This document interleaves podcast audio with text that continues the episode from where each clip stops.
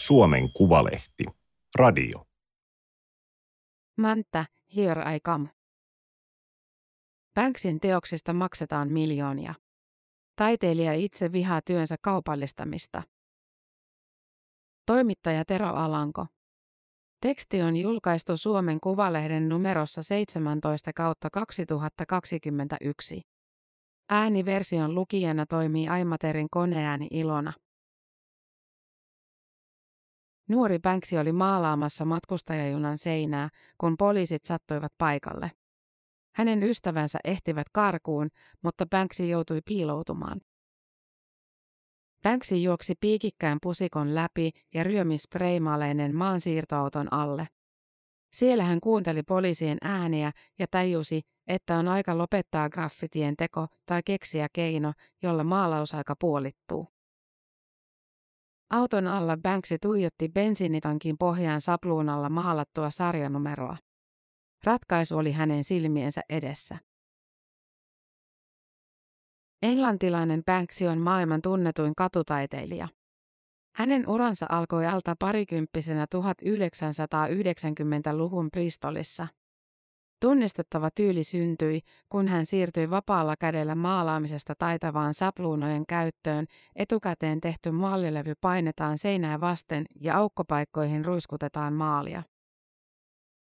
Tänä kesänä Banksin töitä esitellään Mäntässä sijaitsevassa Serlakiusmuseojostassa. Banksy, A Visual Protest-näyttelyn on tuottanut milanolainen Mudek-museo. Näyttelyssä on esillä erityisesti Banksin varhaistuotantoa, kuten grafiikkaa ja levynkansia, jotka ovat Banksin itse taidemarkkinoille tuottamia ja myymiä. Kokonaisuutta täydentää multimedia Banksin ulkotiloihin maalaamista teoksista, joista suuri osa on jo hävinnyt. Näyttely on unauthorized, auktorisoimaton. Banksy ei pidä katutaiteen tuomisesta museoihin ja vihaa taiteensa kaupallistamista. Päätös näyttelyn ottamisesta oli moraalisesti vaikea, sanoi museonjohtaja Pauli Sivonen. Saimme yhteyden Banksin edustajiin ja ehdotimme, että osoittaisimme pääsymaksut Banksin valitsemaan hyvän tekeväisyyskohteeseen. Vastaus oli kohtelias, mutta tiukka, mikään ei saa Banksia auktorisoimaan muiden tekemiä näyttelyitä. Josta museo luopuu pääsymaksuista Banksin näyttelyn ajaksi. Meille museotoiminta ei ole bisnestä, vaan julkista hyvää. Me ei muutenkaan rahoiteta toimintaamme esimerkiksi pääsylipputuloilla. Tässä tapauksessa ne eivät siis ole traaginen menetys. Sivonen on ollut Banksy-fani jo pitkään. Hänen työpöydällään lojuu kymmeniä Banksia käsitteleviä julkaisuja harvinaisista taiteilijan itse julkaisemista kirjasista näyttäviin valokuvateoksiin. Nykytaiteen näyttelyitä järjestäessään museot ovat yleensä aktiivisesti vuorovaikutuksessa taiteilijoihin. Banksin kanssa se on mahdotonta. Häneen saa yhteyden vain Pest Control-toimiston kautta, jos sieltäkään. Tätä näyttelyä tehdessä tuntui siltä, että keskustelisi ihmisen kanssa, joka on verhon takana. Piti koko ajan vähän arvailla. Haluamme kuitenkin toimia Banksia kohtaan niin korrektisti kuin mahdollista. Banksy käyttää teoksessaan tuttuja symboleita Mikki Hiirestä Ronald McDonaldiin ja kuningatar Elisabetista Pulp Fiction elokuvan pyssymiehiin. Hän maalaa työnsä minne huvittaa. Ulkopuolisuus ja piittaamattomuus on osa Banksin brändiä. Siihen nähden hänen toimintansa on johdonmukaista. Omia oikeuksiaan Banksy vahtii haukan lailla. Italialaiset näyttelynjärjestäjät joutuivat tuhoamaan kaikki teoskuvia käyttäneet myyntituotteet hänen lakimiehensä yhteydenoton jälkeen. Gestassa myydään vain perusteellista näyttelykatalogia sekä Banksin omaa vuonna 2005 julkaistua Wall and Peace-kirjaa. Banksy on 28-vuotias, valkoihoinen ja pukeutunut farkkuihin sekä teepaitaan. Hopeahammas, hopeinen kaulaketju ja hopeinen korvarengas. Hän näyttää näyttelijät Simi Neilin ja The Streets nimellä esiintyvän muusikko Mike Skinnerin risteytykseltä. Hän pummaa tupakan ja tilaa pintin kinessiä. Näin The Guardianin toimittaja Simon Huttenstone kuvailee Banksia heinäkuussa 2003 julkaistussa artikkelissa. Banksy oli avaamassa ensimmäistä isoa Lontoon näyttelyään ja suostunut haastatteluun kasvokkain paikallisessa pubissa. Useimmat myöhemmät kuvaukset Banksin ulkonäöstä ovat peräisin Huttenstonein artikkelista. Poliisi sulki vanhan varastohalliin pystytetyn Turf Var-näyttelyn kahden päivän jälkeen, koska Banksy oli määrätty pidätettäväksi. Näyttely kuitenkin saavutti tavoitteensa, valtavasti julkisuutta. Kun Banksista tuli katutaiteen ykköstähti, alkoi kummallinen peli. Kaikki halusivat tietää, kuka Banksy on.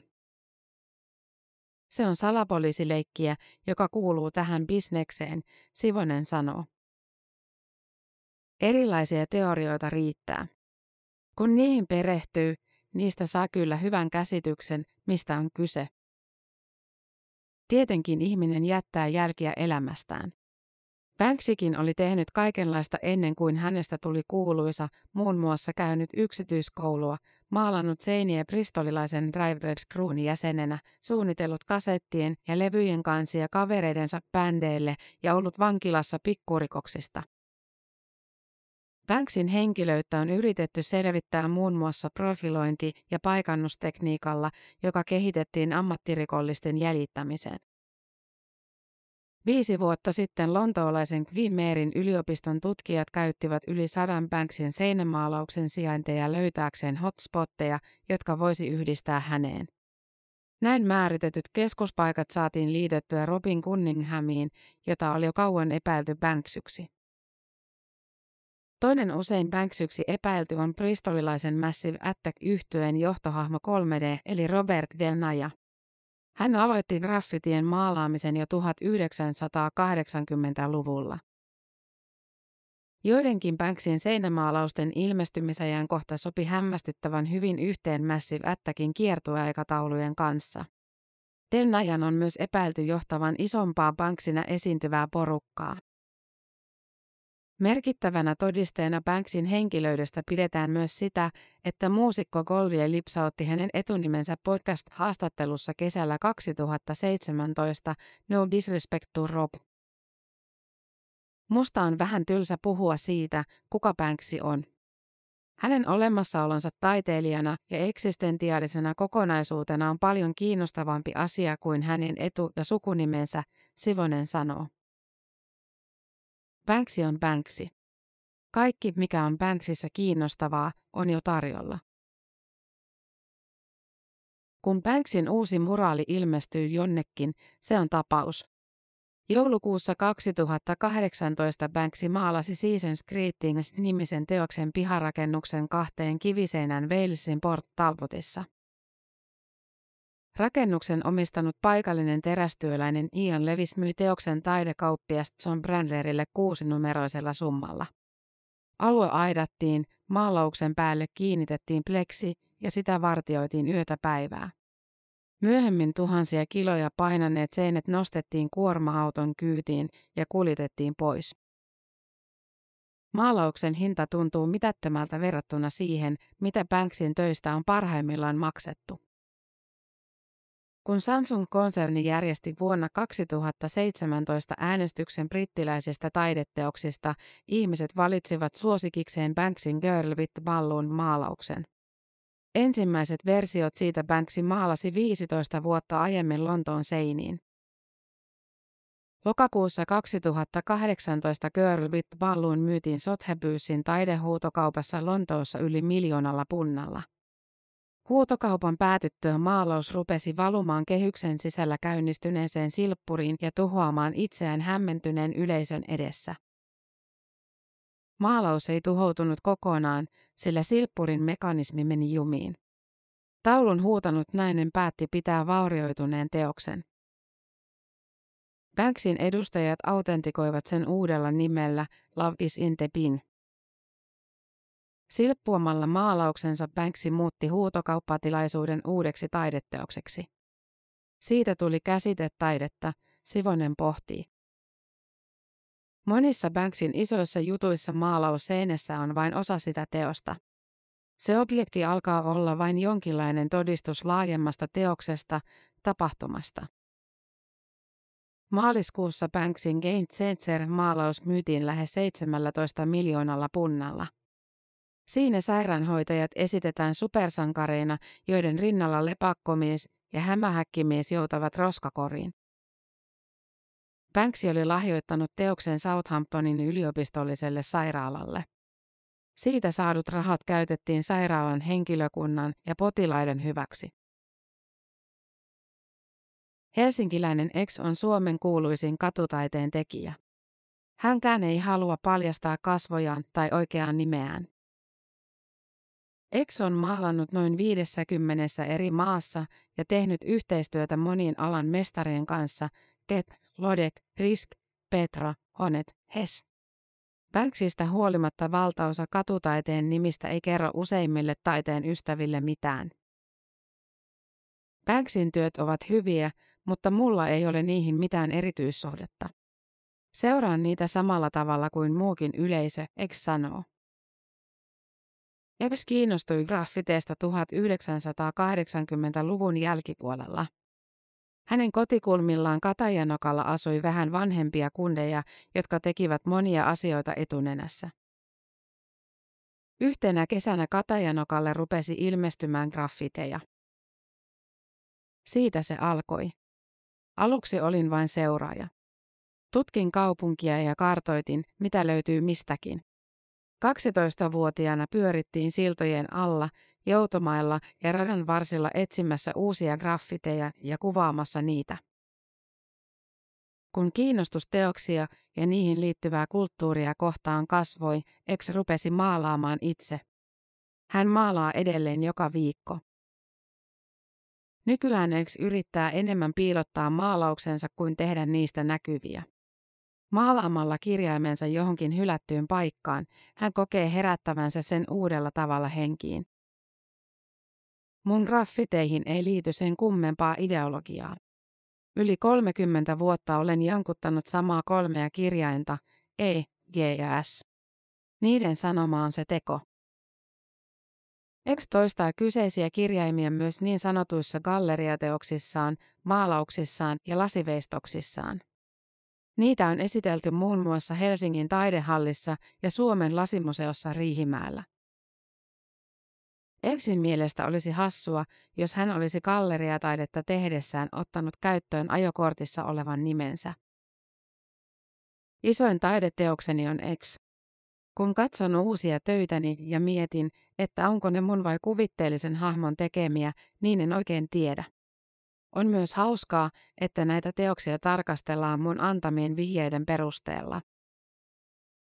Ensin mielestä kiinnostavinta Banksissa on hänen identiteettinsä. Se on erittäin loogisesti ja hienosti rakennettu. Banksy vastustaa sotaa, kapitalismia, rasismia sekä virallisen taidemaailman elitismia.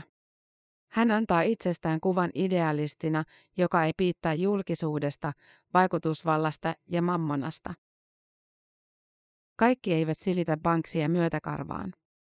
Banksy ja hänen oikea kätensä Steve Lasarides rupesivat 2000-luvun alussa tekemään myyntivedoksia Banksin teoksista.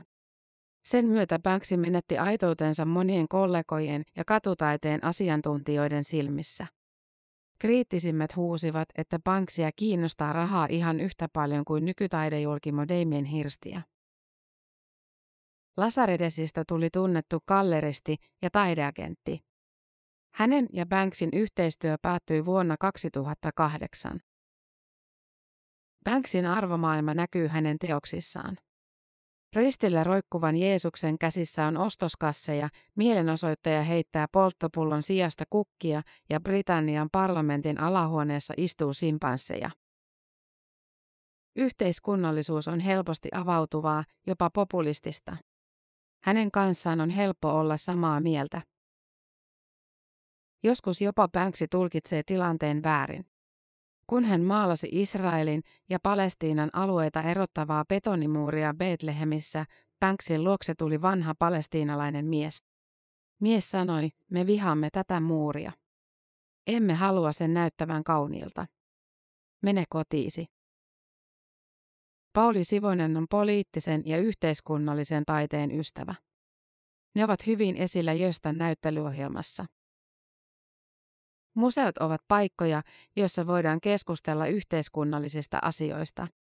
Ne eivät enää ole Britanniassakaan sellaisia vallan temppeleitä ja rikkaiden torjujen saaliskabinetteja kuin Banksin nuoruudessa, Sivonen sanoo. Toisinaan asetelma on yhä hyvin vaikea. Millaiselle taiteelle ja viestille kannattaa antaa tilaa? Ovatko taideteosten kautta esitetyt ajatukset niin tärkeitä, että väärinymmärtämisen riski kannattaa ottaa?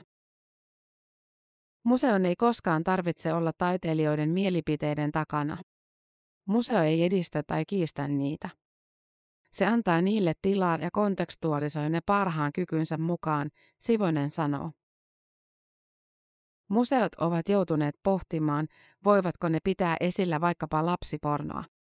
Onko riittävä syy, että taiteilija sanoo teoksen kritisoivan sitä? Käytännössä se kuitenkin laitetaan esille lapsipornona. Vuonna 2008 poliisi takavarikoi osia taiteilija Ulla Karttusen Neitsyt huorakirkko-installaatiosta. Helsinkiläisessä galleriassa esillä olleen teoksen kuvamateriaali oli kerätty internetistä. Karttunen sai syytteen lapsipornon hallussapidosta ja levittämisestä. Helsingin käräjäoikeus piti häntä syyllisenä molempiin rikoksiin. Päätös piti hovioikeudessa. Banksin näyttelyä varten Jösta museon suurimpaan näyttelytilaan rakennetaan kaupunkimiljö harmaine kiviseinineen. Suunnittelupäällikkö Tarja Väätäsen esittelemä pienoismalli on mennyt auton takapenkillä hieman kenolleen. Katutaiteen oikea paikka on kadulla. Sijainti on yksi sen sisältöä lähtökohtaisesti määrittävistä tekijöistä. Monet katutaiteen ongelmat liittyvät yhteiskunnan sääntöjen noudattamiseen. Katutaiteeseen kuuluu vapaus tehdä, mutta kaupungeissa ei ole paljon alueita, joissa julkinen tila olisi taiteilijoiden käytettävissä. Meillä Suomessakin on oma historiamme tässä asiassa, Espoon modernin taiteen museon Emman johtaja Pilvi Kalhama sanoo. 2000-luvun alussa Helsingissä oli Stop Töhryille hanke, jossa muun muassa takavarikoitiin nuorten katutaiteilijoiden ja taideopiskelijoiden välineitä ja tietokoneita. Se oli aika hurja yhteiskunnan vastaisku. Kalhama valmistelee taidehistorian väitöskirjaa otsikolla Taide haastaa museon 2000-luvun taidemuseon muotoutuva identiteetti. Hänen mielestään katutaide sijoittuu luontevasti taiteen jatkumoon. Näen taidekentän laajana ja monimuotoisena alueena. On hienoa, että taiteilijat hakevat jatkuvasti uudenlaisia ilmaisukanavia, paikkoja ja muotoja. En pidä katutaidetta taidekentän ulkopuolisena asiana. Katutaiteen olemukseen liittyvät ongelmat tulevat esiin myös silloin, kun sitä ruvetaan arvottamaan. Onko katutaiteen tekijä edes oikea taiteilija? Entä mihin katutaiteen hinta perustuu? Samat asiat on käyty läpi monissa taidemuodoissa, kun taide on löytänyt uusia tyylejä ja tapoja. Niihin on usein liittynyt ajatus, että kehityksen ei pitäisi mennä tähän suuntaan. Taiteilija versus harrastaja kysymys on taiteen arvottamisessa usein aika keskeinen. Viime vuosina katutaiteeseen on tullut mukaan systemaattisempaa ja suunnitelmallisempaa toimintaa. Se tuntuu kulkevan rinnakkain Banksin urakehityksen kanssa. Väitän, että Banksy ei ole voinut suunnitella oman uransa käsikirjoitusta laskelmoidusti. Se on tullut mukaan korkeintaan viime aikoina. Uskon, että aluksi hän on vain seurannut taiteellista visiotaan. Useimpien graffitimaalarien tavoite on, että mahdollisimman moni näkee heidän takinsa tai maalauksensa. Siinäkin mielessä Banksy on menestyneempi kuin kukaan muu. Toisinaan tuntuu, että Banksilla on ihan omat pelisääntönsä.